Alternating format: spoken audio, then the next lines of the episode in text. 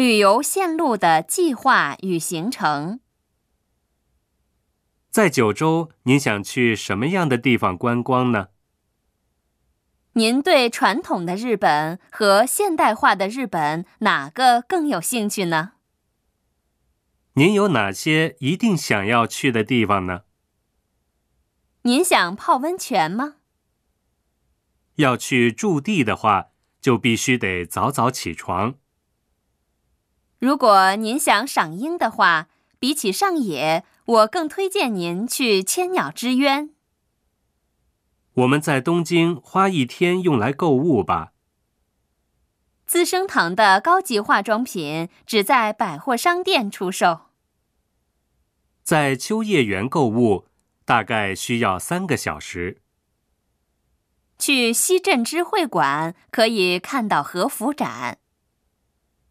寺院的话，中国也有，不如我们去看看古城吧。日本的古城有的是从古代保存下来的，也有的是近年来修复还原出来的。要参观这里的话，需要事先预约。博物馆有不少星期一是休馆的，我来查一下。因为今天是星期天，这里下午四点就会关门。平日去的话，人就不那么多了。在参观寺院的本堂时，需要脱掉鞋子。要不要把日程安排的更宽松一点？我们回程时间比较早，因此在晚饭之前还能再去一个地方。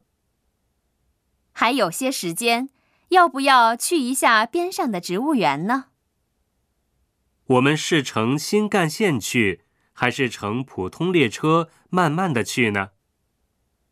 新干线在这段路上要穿过不少的隧道，所以不能好好的欣赏风景。如果乘坐夜行巴士的话，第二天可以玩一整天。乘电车的话，要换乘很多次，所以我们包车去吧。由于天气原因，我们只能取消登富士山之行了。登富士山需要一定的装备。如果有可能的话，希望能在京都待上两天。如果参加夜游线路的话，晚上十点才能回去。